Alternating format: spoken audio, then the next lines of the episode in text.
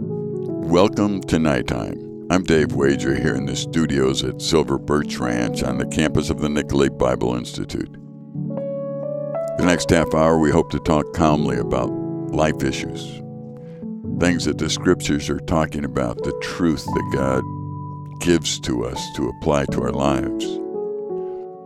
I like this half hour because it's not a half hour of argumentation or debate.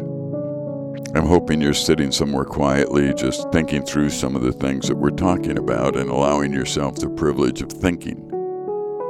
And if you have a question, I hope you open the Bible and go look for the answer. Because I, like you, am just another person in life, growing and developing and becoming what God wants me to become, and I'm not sure I have all the answers. In fact, I'm sure I don't have all the answers. One of the scary things any teacher faces is the fact that we continually grow and change as we learn more. And there may be things that I said 10 years ago that I found out really aren't true. And yet, when I said them, I believed that they actually were, and that they were significant enough to say. You see, every human being that ever walked the planet is in a growth process. We should never put our teachers in a place where we think they know everything, where whatever they say is absolute gospel. Certainly, I would say things that I am convinced are true today. But I'm also old enough to know that if God allows me another year or two when I continue to study and read and develop, that I may learn some more and I may change what I think. In fact, one of the hallmarks of Christianity is growth, and one of the absolute necessities of growth is change. There is no possible way for you to grow today and stay the same. So if you're trying to grow in your faith, if that's a phrase you've used, or you're trying to grow spiritually, or you're trying to grow in Christ, or whatever the phrase is you might use, you might as well just change that I need to change. There's something in my life that will change if I grow. So, what is it that will change? And that's what you've got to ask yourself. Tonight, I want to highlight again one of my favorite authors, V. Raymond Edman. And one of my favorite devotional books is The Delights of Life that V. Raymond Edman wrote. It's no longer published, and if you have a copy of it, good for you. And if not, perhaps you can find a used one somewhere. The hardback copies of that particular book are getting more and more expensive, but there are some softback copies out there that might be available to you. I have a couple copies and I keep them in different places, and I love rereading the devotionals that Edman put forth. I want to start uh, tonight by reading Psalm 84 as the devotional that he entitles Dependence is about Psalm 84. So let me read the whole psalm to you, if I may. How lovely is your dwelling place, O Lord of hosts! My soul longs, yes, faints, for the courts of the Lord. My heart and flesh sing for joy to the living God. Even the sparrow finds a home, and a swallow a nest for herself, where she may lay her young at your altars, O Lord of hosts, my King and my God. Blessed are those who dwell in your house, ever singing your praise. Selah. Blessed are those whose strength is in you, in whose heart are the highways to Zion. As they go through the valley of Baca, they make it a place of springs. The early rain also covers it with pools. They go from strength to strength. Each one appears before God in Zion. O Lord God of hosts, hear my prayer. Give ear, O God of Jacob. Selah. Behold our shield, O God. Look on the face of your anointed. For a day in your courts is better than a thousand elsewhere. I would rather be a doorkeeper in the house of my God than dwell in the tents of wickedness. For the Lord God is a sun and shield. The Lord bestows favor and honor. No good thing does he withhold from those who walk uprightly. O Lord of hosts, blessed is the one who trusts in you. Once again, that's Psalm 84. Blessed is the man whose strength is in thee, according to the King James in that last verse. V. Raymond Edmans says, I can do all things through Christ, which strengthens me. Philippians 4.13 was Oliver Cromwell's favorite text. And I want to read to you what V. Raymond Edmans said about Oliver Cromwell. By every human standard, Cromwell was a man of stamina, with strength of convictions and with the courage needed for desperate days. He made no profession of being skilled in statecraft, military, science, or diplomacy, and felt inwardly entirely inadequate for the responsibilities thrust upon him. And yet, by the strength promised in the Scriptures, that he was able to prosecute the cause of the Commonwealth against the Royalists. He guided England through a difficult period of storm and stress, and with his Roundheads, tumbled the divine right of kings into the dust it deserved. With dangers and desperate situations in public life, and with deep personal sorrows within his own household, Cromwell was enabled by strength from above to complete his task. His critics contemptuously contended that he committed every military blunder in the books, but he never lost a battle he was strengthened by the Lord of battles. The 84th Psalm is one of the happiest portions of God's Word. When the Moravian brethren were in a sore distress, they chose it as their personal possession. Upon fleeing from bitter and pitiless persecution in their homeland of Bohemia and Moravia, they settled on the estate of earnest and godly German Count von Zinzendorf. Out of the forest they carved a new home for themselves, calling it Heron Herrnhut, the tent of the Lord. And on the cornerstone of the first building they inscribed with joy Psalm 84 3. The oppressed and the disposed had found the Lord to be their strong tower of refuge.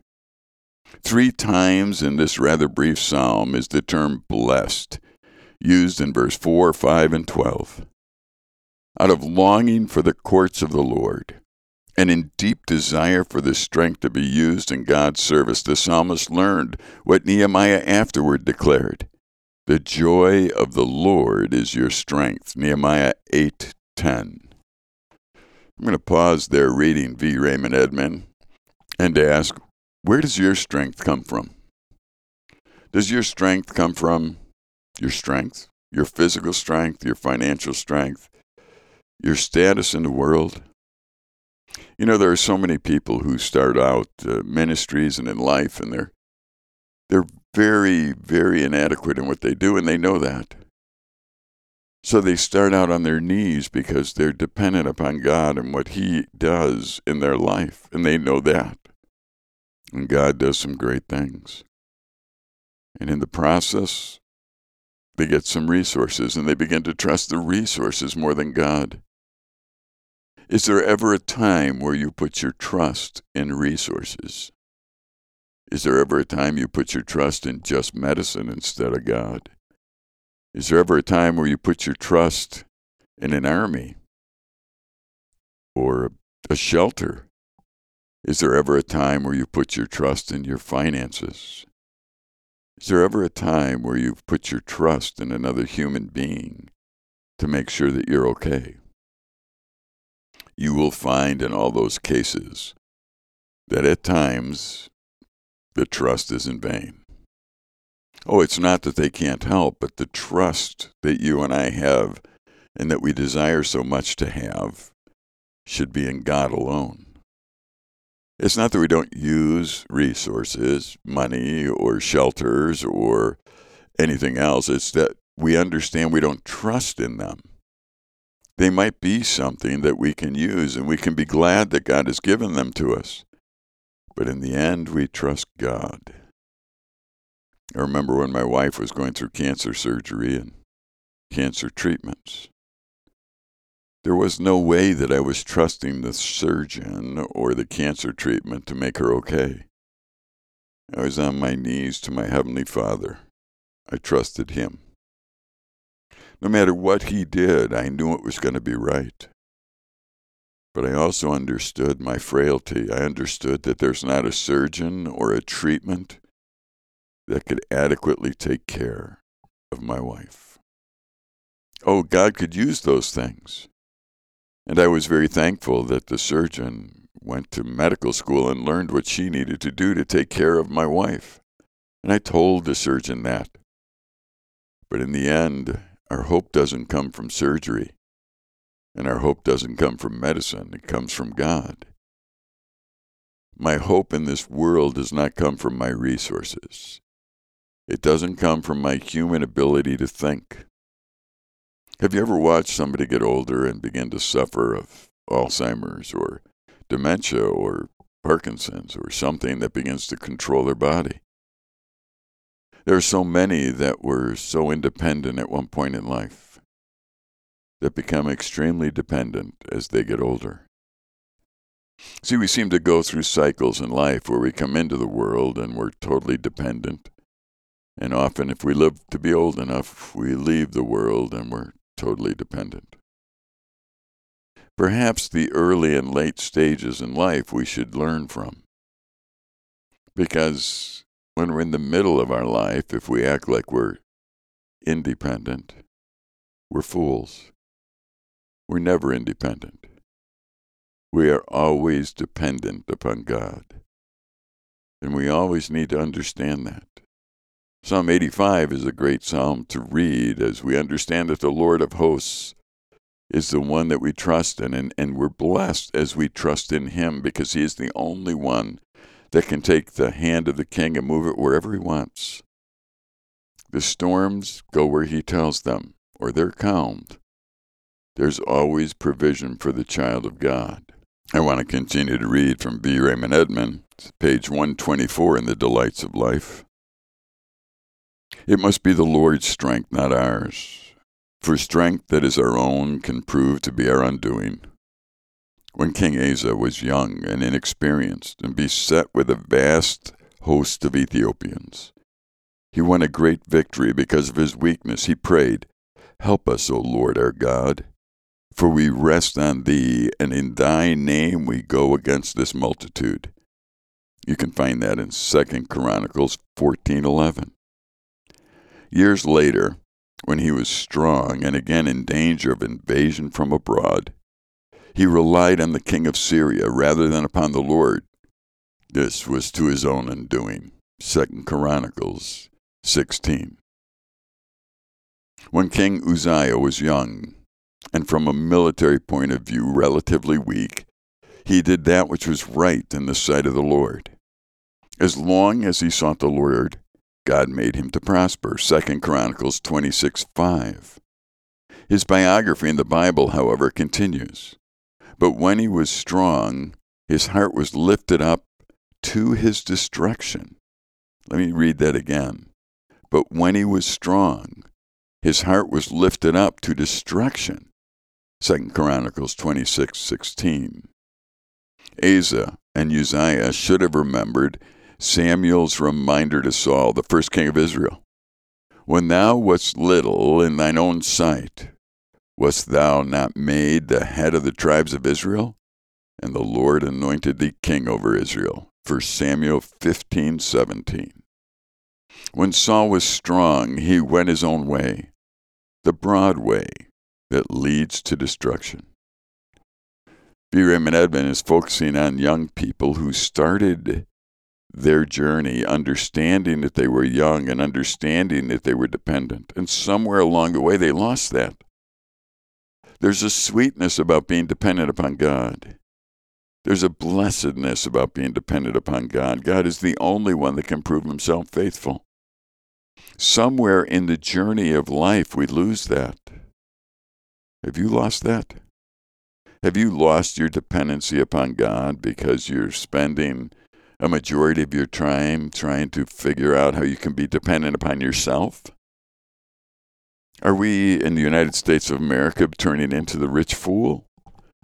Where we build bigger barns to hold all of our things so that we can trust the things that we have, so that in the future we don't have to answer to anybody. You know, the real problem with that is in the future, you will answer to God. You will answer to Him. There's no way not to. So, in the future, anything that keeps you from Him, anything that keeps you from trusting Him, anything that keeps you from your relationship with Him is going to be something you wish you didn't have in your life. Some of you that are listening have some tremendous resource. Do you trust that resource to take care of you? You will find that the resource in your life is not trustworthy. There's something wonderful about being young. David, the shepherd boy, surprised, no doubt, that he was going to be picked as king. But then you get to be king. And after a while, you start being impressed with your own self. That's not hard to do, but it's always evil. There are always things out there that are far bigger than you and I can handle. And it's okay. Those things are things that we need to address in our life, name them before God, and start making a plan to make sure that we don't trust what should not be trusted. Perhaps if you're struggling with trusting the resources that you've garnered, maybe you need to give those resources away. You'd be far happier if you were in a position to trust God than money. Perhaps you're being self indulgent and wanting to be comfortable all the time and just live in a way that's all about you. And you're trusting your, your comfort and your whatever it is that gets you there.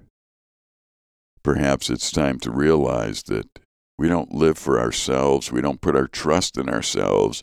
We don't put our trust in our ability to make ourselves comfortable. In life, God is the only one that's worthy of our trust.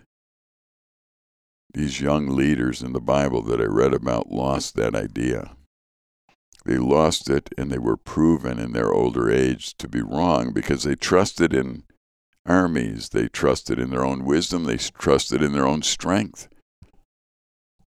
The older I get, the more I'm realizing I can't trust in those things. They fail, but God will never fail.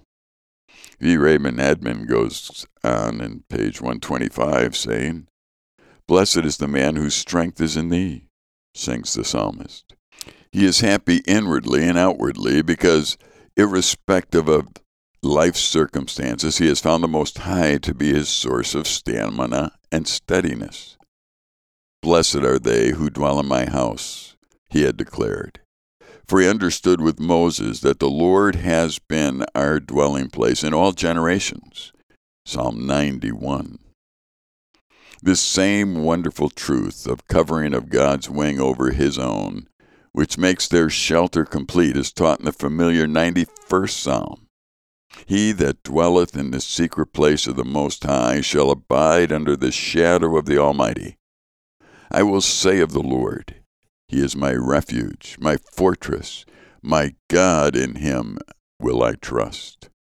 Because thou hast made the Lord, which is my refuge, even the Most High, thy habitation, there shall be no evil befall thee, neither shall any plague come nigh to thy dwelling. It's Psalm 91, 1, 2, 9, and 10. If himself, Moses was a man strong in character and courage until he fled into the weakness from Egypt. But in the long years of exile in the desert of the Sinai, he learned to make God his dwelling place, so that, despite inward fears and trepidation, he could face the scorn and wrath of Pharaoh and contemplating the failures of his people in long wilderness journey always knowing the Lord's promise, My presence shall go with thee, and I will give thee rest. Exodus 33 14. When you think of Moses, you begin to really grasp some of the ideas of what has to happen to somebody before God can even use them. There's always a training period that takes place. And certainly Moses was somebody who was trained. But not only is there a training period, there's another period that has to train you that you don't trust your training. I know that sounds odd. But let's take a look at Moses. Moses' mom was somebody who loved God and gave birth to Moses. She did whatever she needed to to preserve Moses' life. She wasn't like the modern ladies in the United States of America today who are crying about wanting to kill their babies because of inconvenience. Moses was somebody who would be inconvenient to his mother. But she took him and wrapped him in a basket and put him in a river and had her, his sister watch him. Eventually, we know what happens. Pharaoh, Pharaoh's daughter came and saw him, and before you know it, Moses is being raised as a son of Pharaoh. So we're looking at the training that he's getting for about 40 years. It's pretty good training.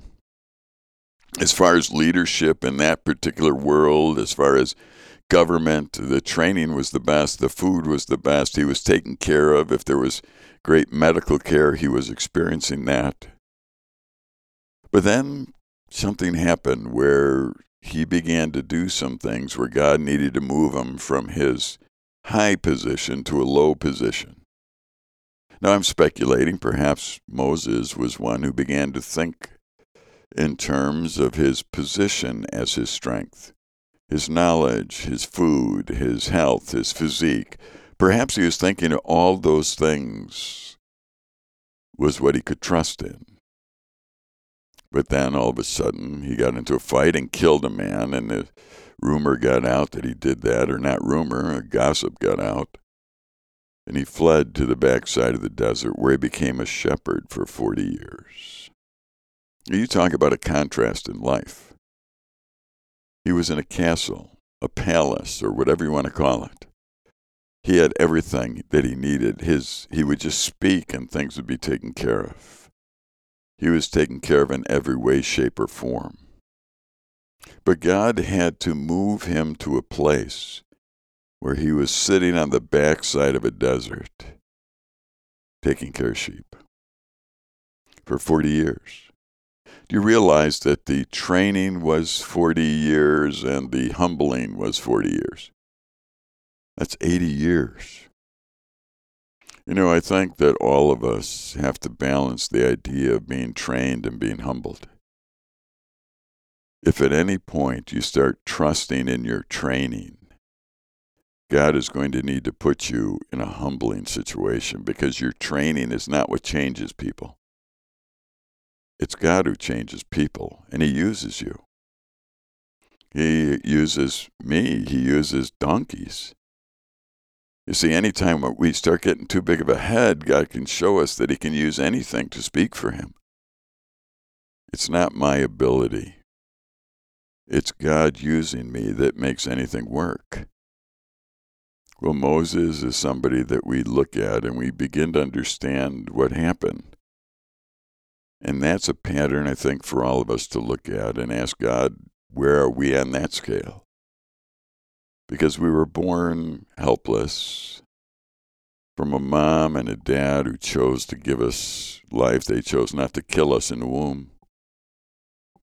And God has given us life and He's trained us. What have we done with our training?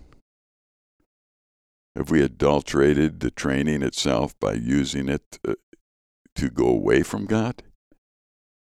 Does God need to put us in a place where we're humbled again? so that we come to him as we should.